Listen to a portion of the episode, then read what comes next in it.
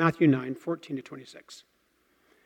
Then the disciples of John came to him, saying, Why do we and the Pharisees fast, but your disciples do not fast? And Jesus said to them, Can the wedding guests mourn as long as the bridegroom is with them?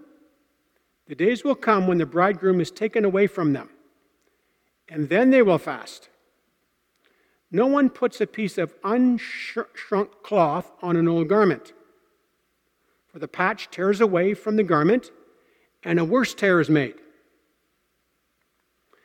Neither is new wine put into old wineskins. If it is, the skins burst, and the wine is spilled, and the skins are destroyed. But new wine is put into fresh wineskins, and so both are preserved. While he was saying these things to them, behold, a ruler came in and knelt before him, saying, My daughter has just died. But come and lay your hand on her, and she will live. And Jesus rose and followed him, and with his disciples. And behold, a woman who had suffered from a discharge of blood for 12 years came up behind him and touched the fringe of his garment. For she said to herself, If I only touch his garment, I will be made well. Jesus turned and seeing her, he said, Take heart. Daughter, your faith has made you well. And instantly, the woman was made well. And when Jesus came to the ruler's house and saw the flute players and the crowd making a commotion, he said, Go away, for the girl is not dead, but sleeping. And they laughed at him. But when the crowd had been put outside, he went in and took her by the hand, and the girl arose. And the report of this went throughout all of that district. I want to begin today with the question uh, What are the benefits of following Jesus Christ?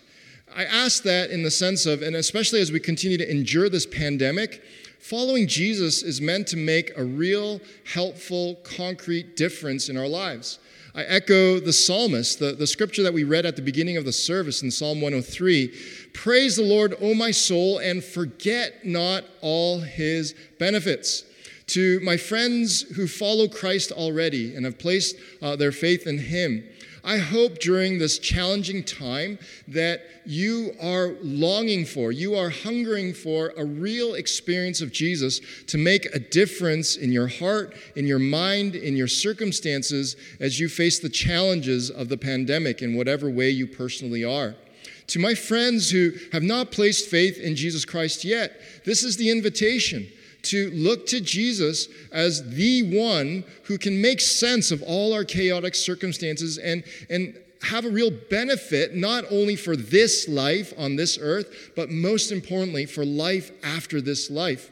To put it differently, I want to ask do you feel tested during the pandemic? And if I'm transparent and honest with you, I, I, am certainly feeling tested. Just even this past week or so, when the education minister announced that uh, children will not be going back to school until May 31st at the earliest, I have to be honest, something sank in my heart. And I actually had to regroup myself. Okay, one, at least one more month of uh, trying to balance my work and all the relationships at home and homeschooling the children and on and on. And, and I actually had to regroup and gain perspective. And so, certainly for me, that's just one way this pandemic uh, it continues to be a challenge. And so, for you, how do you feel tested?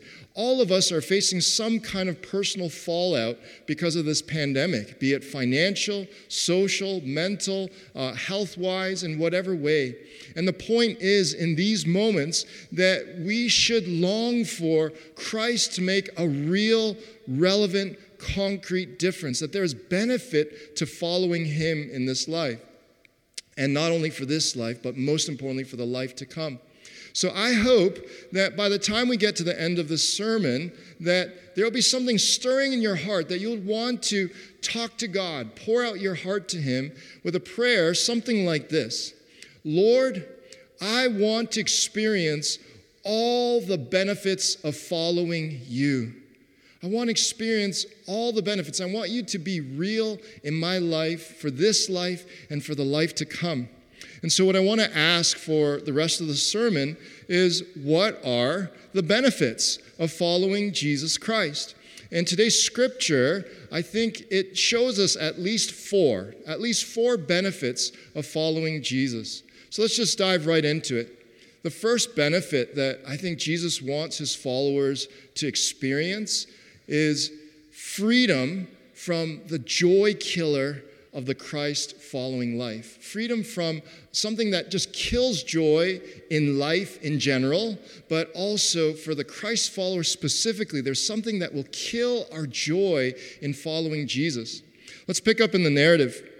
Verse 14, Matthew records, Then the disciples of John came to him, saying, and I want you to notice there that this isn't the first time Matthew uses this word, but he observes a group of people that he calls disciples. Now, maybe you have that word in your vocabulary or not, but I want to say that no matter whether you use that word or not, all of us, every single human being that has come on the face of this earth through all history, have been a disciple of someone or something. Why can I say that? Because disciple simply means being a learner who follows the teacher. It's being a student or learner of some person or philosophy, and it can be any area of life. It can be finances, it can be relationships and romance, dating, it can be health, it can be academic, it, it can really be anything. And all of us are disciples of someone or something. We are all following some way of life, some set of values, perhaps even some person. And so, first, I want you to notice that. Now, the question is then, uh, what or who are you a disciple of? And we see here Matthew recording that there were disciples or learners of John. This is John the Baptist, the cousin of Jesus, uh, and he has significant meaning in terms of the grand scope of the Bible. We won't get into that so much today. But there were these disciples of John the Baptist, and they came to Jesus and they posed to him a, a question. And they said, Hey, look, Jesus, uh, the, the, we are John's disciples and we are fasting. In fact, there's another school of disciples called the Pharisees. They're another group of disciples, and they also fast. Now, what you need to understand is that the disciples of John and the Pharisees, one thing they did have in common is that they both really upheld God's law given through Moses. And if you're not familiar with what we call the Mosaic Law. It's basically God's stipulations, requirements, do's and don'ts, from ceremonial uh, requirements to uh, requirements for atoning for our sins to uh, just how to relate to one another in society. And basically, the disciples of John and the Pharisees and most Israelites, they tried to live up to this law of God. Think of it as this long checklist, these check boxes, and they're trying their best to check off these laws and to feel good about themselves religiously and hoping, hoping that God would accept them and love them and find favor with them and um, or over them and forgive them for their sins. And fasting at least in one law, was a specific requirement. On the Day of Atonement, God required his people to fast. But then, just what's natural to uh, our human hearts, these disciples of John and the Pharisees, they started making up their own extra laws about fasting. And so, fasting became a, a very uh, large part and significant part of their lifestyle. Now, this isn't just, um, you know, some sort of trendy fasting, but this was a very somber fasting where they were sad. They felt the pain of their body as they deprived themselves of food and sometimes water, and they let other people know that they were fasting. And the difference between the disciples of John and the Pharisees and Jesus and his disciples was that Jesus and his disciples apparently weren't fasting. They were having a happy old time. They were happy because they were eating and they were drinking. And so they're asking, How come you're not fasting? Now, we could be tempted to just say, okay, Albert, that was a, a, fun religious history lesson, but what does that have to do with me? And I want you to realize, I want to argue and challenge you that you actually, in 2020, as you are in a much more technologically advanced society, you are watching this service through this digital screen, through the wireless waves of the internet, that you actually still have very much in common with John's disciples and the Pharisees. How so, you ask? Well, I think, let me pose the question in this way What does all humanity throughout history have in common with the disciples of John, the Pharisees, and I'm going to say sadly, even some people who call themselves Christians? I'd say almost 100% of every human being that has walked the face of this earth, there's something core to our hearts, the way we look out on the world, and there's something that ties us together. Even if you aren't religious, even if you consider yourself atheist, there's something that you have in common with the disciples of John and the Pharisees, and even some people who call themselves Christians, even Muslims right now who are observing Ramadan and fasting. There's something in common to all of us. And if you boil it down, it's this a self worth based on personal performance. A self worth based on personal performance. Every human being has that deeply just uh, coded into their hearts, programmed into their hearts and the way they approach the world.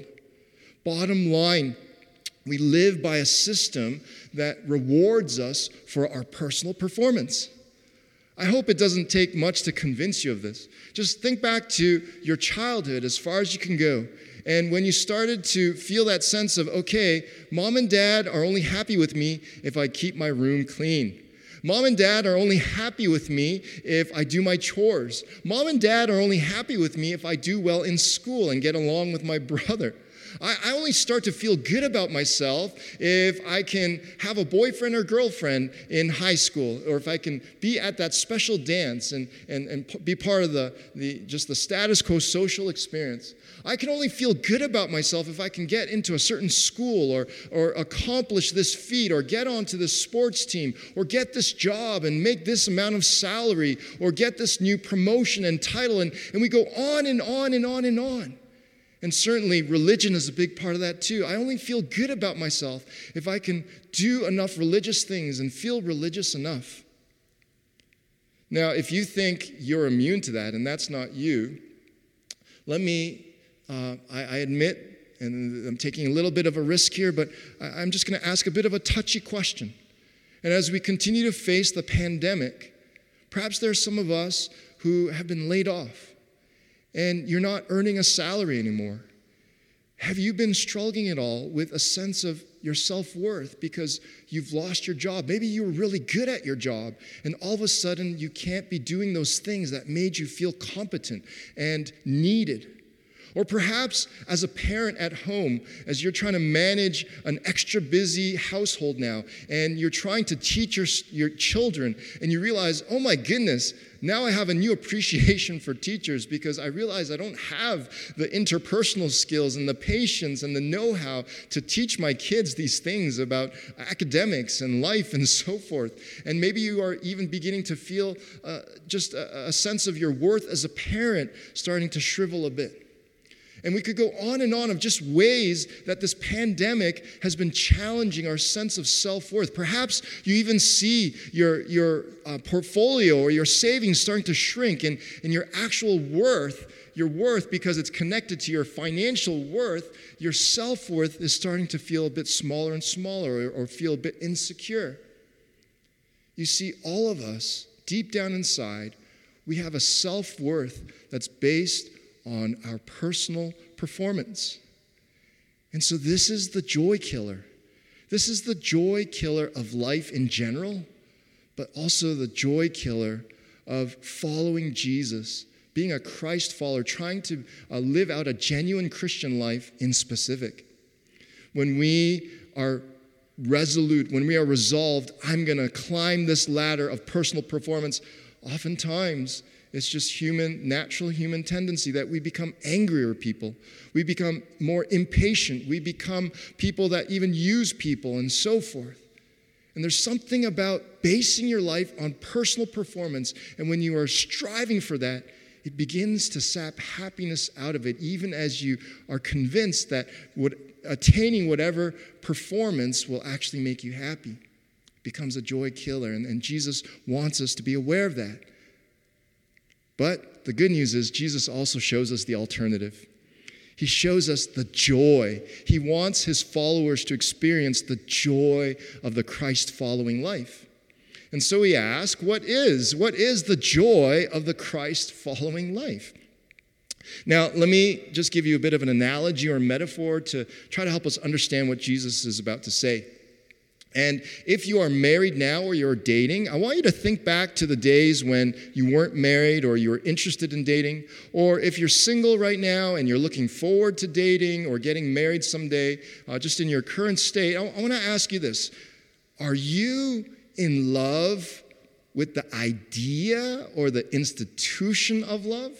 Have you ever heard that expression that some people are just in love with love? They, they want to get into a relationship or get married because they just want to be a part of that romantic story and to have that romantic story for themselves. Or perhaps uh, you see it as the institution of love and you want to be regarded as someone socially accepted, that you're normal like everyone else and you're establishing yourself in a way that you think that society deems normal. And so you're in love with the institution of love. Now, we all know that what's healthy and what should be is that if we fall in love, it should be that we are falling in love with that person for who they are and loving that person and feeling in love with that person. Now, Jesus, he says something similar here as he continues. Now, Jesus, in his sagely manner, uh, he was a, certainly a wise teacher, and oftentimes he taught in very sage like ways. And, and out of left field, he throws this metaphor, uh, an analogy or metaphor at the disciples of John. And he said to them in verse 15, Can the wedding guests mourn as long as the bridegroom is with them? And Jesus, in his masterful way, he is um, identifying the disciples of John and the Pharisees as those who are mourning the way they fasted was just this somber, ascetic, and just beating themselves up kind of fasting. And so they're the mourners in this little uh, parable that Jesus is telling. And he paints this wonderful, exciting picture of this wedding feast, and everyone is celebrating, uh, dancing, and enjoying themselves and, and drinking. And uh, the, the star of that moment is the bridegroom. Everyone is happy because of this joyous occasion that uh, this bridegroom has um, gotten married to his beloved bride. And they're celebrating the people here. They're celebrating this couple and the bridegroom in Jesus' parable specifically. And the joy of this occasion is not even the wedding itself. It's not all the great food. It's not the fact that they have an occasion to uh, put on new wedding garments and wedding suits and dresses. It's not the occasion or the institution itself, it's the person at the center of the wedding. And Jesus says here in his parable, it's the bridegroom. Now, let me try to connect this to uh, at least Torontonians that are uh, winning and uh, or that are listening, sorry, and, and what a difference a year makes. If you think back to this time last year, Toronto was in hot pursuit of its first ever NBA championship. And at the center of that pursuit was uh, Kawhi Leonard. He was like the messiah of the Toronto Raptors. He was like the, the savior, and like I say this just tongue in cheek, uh, like the Jesus of the Toronto Raptors. And we know, long story short, he delivered. And Toronto, and not only Toronto, but the whole nation of Canada, uh, experienced a, a celebration like none ever before. And people were so happy, but then we know how that quickly turned that story. And we know that he left. He left for another city. And a whole nation was saddened. Even my own boy was so saddened that he began to, began to write a letter to Kawhi Leonard uh, expressing his uh, just disappointment and asking, Why did you leave? And what I want you to see is the power of one person to be able to bring a joy to a whole people, a whole nation, and also the absence of one person that can bring a lot of sadness to a whole nation.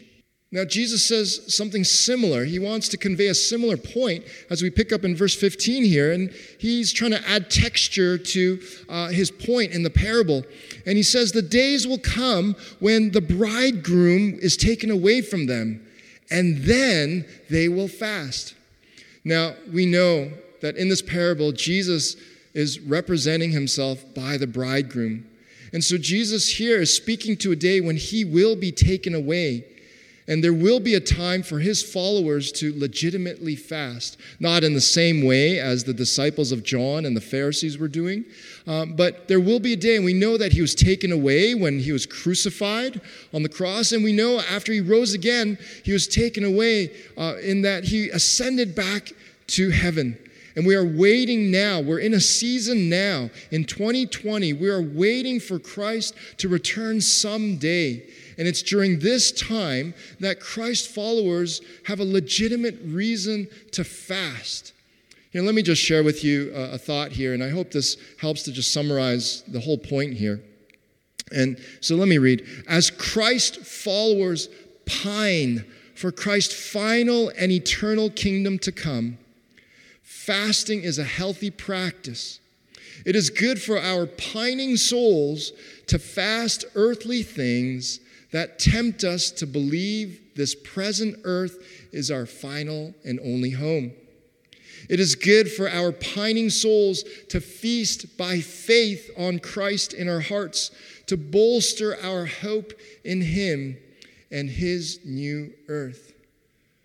See, Jesus' undeniable point here is that He, the, the main point is this we can't um, miss this.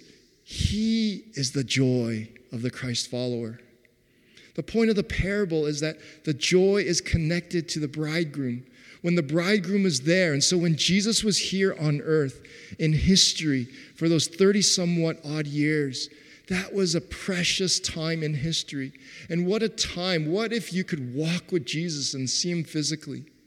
And even though, as Christ followers, we have His Spirit indwelling us, and there is real reason for joy, and yet there is this real sense of pining, longing to be reunited physically with Christ again someday. Jesus' point is that He Himself, relationship with the person of Jesus Christ, is our great joy. Let me pause here and just ask a self reflecting question first, to my Christian friends, is your Christianity just an institution? Is your Christianity just a set of rules that you're trying to obey and follow? Is your Christianity just activism and trying to do good, but at the end of the day, your Christianity is missing that vibrant, personal love relationship and prayer conversation and meditation on God's word in, in Scripture? Are you, is your Christianity that personal connection with Christ? So I appreciate what John Piper says. The more I ponder the source and ground of all our lasting joy, the more convinced I become it's the beauty of God. In all his gifts, we are to see him. Especially in the gospel of grace, we are to see him. In all our seeing of the natural world, we are to let our eyes run up the beam of beauty to the original, to the treasure of Christ, who is the image of the beauty of God. Now, part and parcel with this joy of Christ following, the, the joy who is Jesus, part and parcel with that is a certain newness that comes with the Christ following life. Now, remember, the context of Jesus' parable here is a wedding feast. And then Jesus goes on to give two quick analogies, and I think we're supposed to understand this in the context of a wedding feast. And Jesus gives two quick analogies one of wedding garments, and second, wedding new wine. Okay, just new wine at a wedding. In verse 16, Jesus explains look, you want to go to a wedding, you're invited, and you pull out your old wedding suit, your old wedding dress, and you notice that there's a little tear in it. Now, you want to go in your wedding best, so you grab a new little piece of cloth to try to mend that tear in your old wedding garment. But Jesus explains, and it happens all the time when you have a new set of clothing and you first wash it and dry it. Have you noticed that your clothes shrink? Same deal. Jesus is explaining that if you put that little piece of new cloth on an old garment, as that new cloth shrinks, it'll actually cause the old garment, the tear, to become worse. And then Jesus gives another analogy. Imagine you have this old wineskin that's been stretched out. The way they fermented wine was to have these leather wineskins, and it started off as a new piece of hide. And when they put wine in it and it began to ferment, then the wineskin would actually expand from all the fermentation and new life that was brewing in that new wine, in that new wineskin. But now Jesus is saying, now you take that old wineskin that has been stretched to the max, and if you put a new wine in there and it begins fermenting, then it'll eventually burst because that old wineskin has already been stretched to the max. It's done what it can, and then it'll eventually actually burst, and everything will be ruined. The new wine will be wasted, and even the old wineskin can't be used to store anything else any longer. Jesus has two big points in wanting us to think about new things. First, Jesus wants to provide something so new to his followers, something so fresh, something that is so just uh, refreshingly different and new. And second, Jesus is saying that the old and the new can't mix.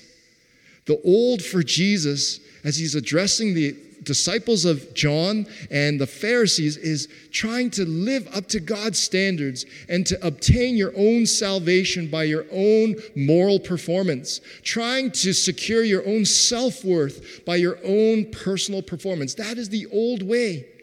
And Jesus wants to provide something refreshingly new. Now, what is that? And it's part and parcel now with what happens next. Jesus also wants his followers to experience the benefit of healing. He wants his followers to experience a healing that comes as part of the Christ following life. As we pick up in verse 18, note Matthew writes, while he was saying these things, and so Matthew wants us to read the first part of what we just read Jesus uh, having a conversation with the disciples of John, and Jesus bringing up this wedding feast parable and these new things the new garment and the new wine. And Matthew wants us to understand what's about to happen along with what has just happened. And so while he was saying these things, and here's Matthew's literary highlighter, he says, Behold, a ruler came in and knelt before Jesus, saying, My daughter has just died. My daughter has just died. And he's looking to Jesus, believing, having faith that Jesus can raise her from the dead. Now, what does Matthew want us to notice in no uncertain terms? First, I want you to be so encouraged. This person is a ruler. Remember, we were talking about climbing up ladders to try to feel good about ourselves? This ruler is someone who's climbed really high up that ladder. In society, he's made it. He has servants under him, he has wealth, he's a ruler in society. He has climbed up that ladder. And yet, what is so challenging and simultaneously reassuring and comforting is that this ruler knows that he needs Jesus. No matter how high he's climbed up that ladder, there's still someone higher than him, someone more powerful than him, someone who can defeat death, where all his wealth and resources, his authority in society as a ruler cannot save his daughter's life. And so he comes and looks to Jesus. Andrew Cuomo, uh, the governor of New York, New York State, uh, and New York is one of the hardest hit places by the pandemic. And he is quoted saying this that COVID 19 is the great equalizer of humanity, capable of sickening anyone 20 somethings and senior citizens, ordinary people, or famous actors. And I appreciate uh, Governor Cuomo's reflection here. And Jesus is pointing to something similar. The, the, the ruler here understood what Governor Cuomo was saying that there are things in life that even though he's a ruler in society, even though he's wealthy, even though he's smart and has whatever number of degrees behind his name, he is not immune to certain things in life. He is not immune to death. He is not immune to needing someone more powerful beyond himself. In Matthew also records someone else in a similar situation. Even as Jesus was dealing with this ruler, Matthew again, behold, he wants us to pay attention that a woman who had suffered from a discharge of blood for 12 years had come up behind Jesus and touched the fringe of his garment. Do you see a, a theme and a pattern building up here? Garment again. Jesus' garment is in the picture. And Matthew wants us to notice that first, there was a woman. Sadly, at the time, this was a patriarchal society, and so as a woman, she was already, already starting in life with a handicap. But on top of that, to add insult to injury, here's a woman who had a physical condition. She had a constant discharge of blood, which we understand to be just Matthew's way of speaking of just a, a, a, a constant uh, menstruation. And this spiritually speaking, religiously speaking, ceremonially speaking, societally speaking, would have marginalized her. According to God's law, she was unclean for 12 years, nonstop. But also imagine how weak she felt physically and psychologically how battered she must have felt because she was so marginalized. And so here is someone who is very low on the rung, low on the ladder. The ruler is someone high up on the ladder. This woman is someone low on the ladder. And Matthew is showing that both these people need Jesus.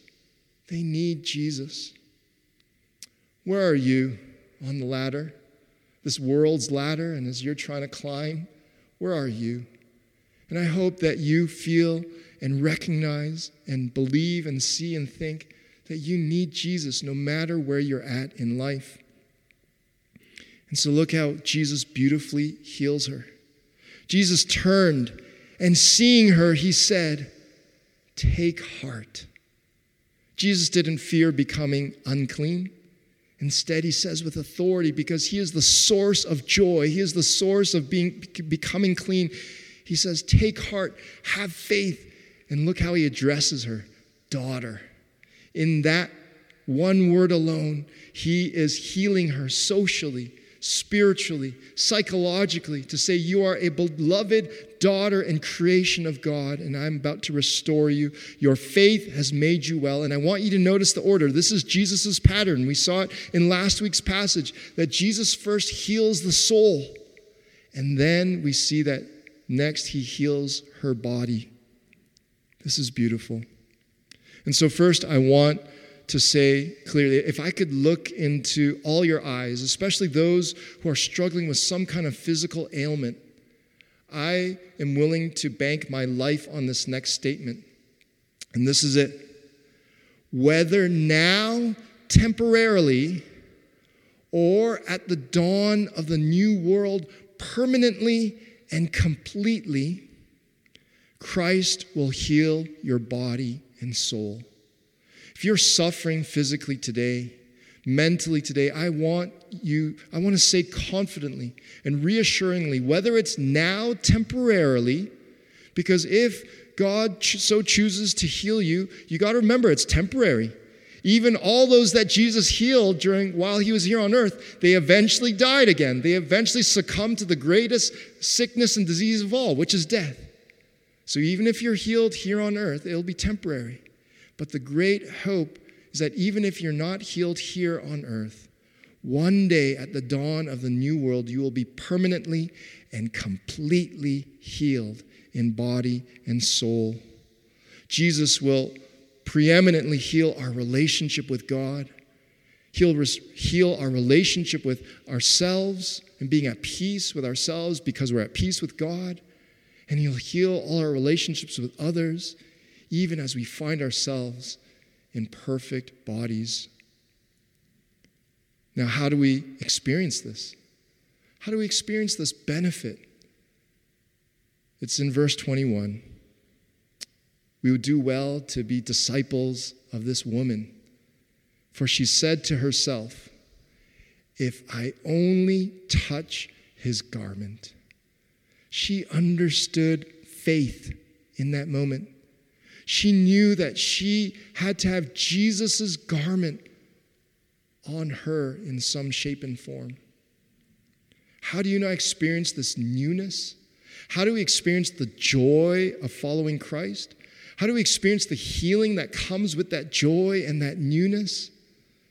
We need a touch from outside ourselves. The ruler, the, this powerful man, whom we can assume was rich as well, he knew he needed a touch from outside of himself, a power outside of himself. This woman knew that she needed the touch of Jesus Christ's garment outside of herself. And that's what we call grace. The newness that Jesus ultimately is pointing to in his analogy, his little parable of, of the new garment and the new wine, is his new grace his new and final covenant of grace. See, Christ's grace is so new because it, it, it is, when if you truly understand God's grace, it is radically, entirely countercultural to our performance driven world.